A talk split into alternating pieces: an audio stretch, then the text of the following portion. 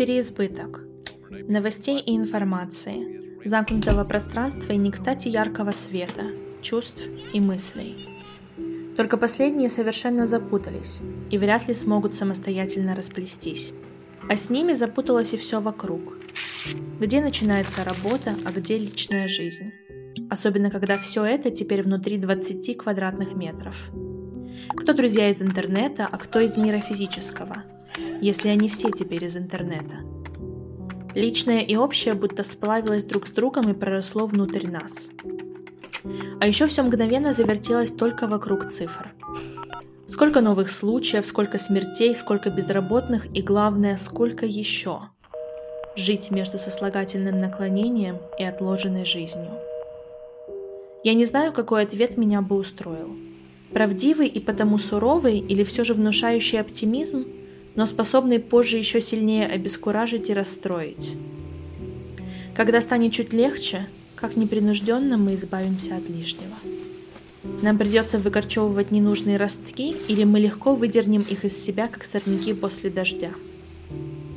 Я натыкаюсь на всякую ерунду ежечасно, и в инстаграме бывших одноклассниц, и на брифингах первых лиц государств. Но села писать этот текст только ради одного примера такого чертополоха.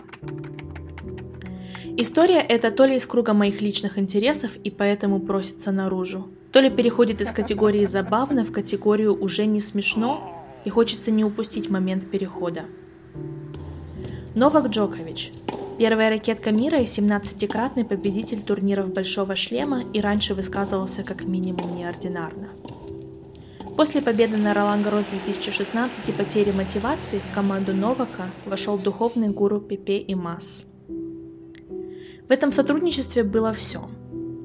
Утверждение, что телепатия и левитация реальны, что тело и разум могут все, и вообще, почему все еще не веганы? До духовного гуру в штабе теннисиста находился диетолог Игорь Читаевич, который уговорил Джоковича отказаться от глютена, причем весьма необычным способом. Новак вытянул правую руку и должен был сопротивляться давлению. В первый раз левая рука оставалась свободна – а во второй прижимала к груди кусок хлеба.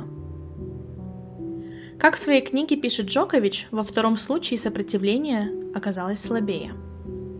Какие научные принципы стоят за этим экспериментом, я боюсь даже предполагать. Но пока это все лишь забавно, и если кому-то и вредило, то лишь самому Джоковичу. Переносимся в 2020 год и обнаруживаем, что у Новака Джоковича новый герой. Его зовут Шервин Джафари – и здесь уже все серьезно. Прививки от кори вызывают аутизм. Вышки 5G нужно уничтожать, а против Wi-Fi надо приобретать специальное устройство щит, которое, по удивительному совпадению, выпускает компания Джафари. Теперь Джокович проводит на свою аудиторию в более чем 7 миллионов подписчиков еженедельные прямые эфиры с Шервином Джафари, а жена Новака их во всем поддерживает. Один из ее постов про ту же 5G технологию Инстаграм вообще запретил показывать. Этот пост проверили независимые факт-чекеры, и без предупреждения о fake news вы его больше не откроете. Я заметила по ленте своего твиттера и комментариям на спортивных сайтах, что после этой истории некоторые и впрямь обеспокоены тем, что мы сами предоставляем платформу для таких идей – мы также во многом являемся ее спонсорами. Ходим на матчи, покупаем мерч и подписки на спортивные сайты. Это применимо не только к случаю с Новаком Джоковичем. Пандемия разорвала слишком тонкие нити, и этим выявила проблемы, одной из которых является поток информации и люди, которые этот поток формируют и направляют. Этот текст не задуман как история с выводами – я действительно хочу рассказать эту отдельную историю в контексте нашей действительности. Я знаю, что действительность сменится. Один гуру уступит место другому. А нам и аудиториям всех избранных блогеров, спортсменов, актеров и инфлюенсеров еще долго придется фильтровать то, что в нас так спешно было заброшено. В данный момент, когда вокруг столько информации, даже самые хорошо отлаженные фильтры не справляются.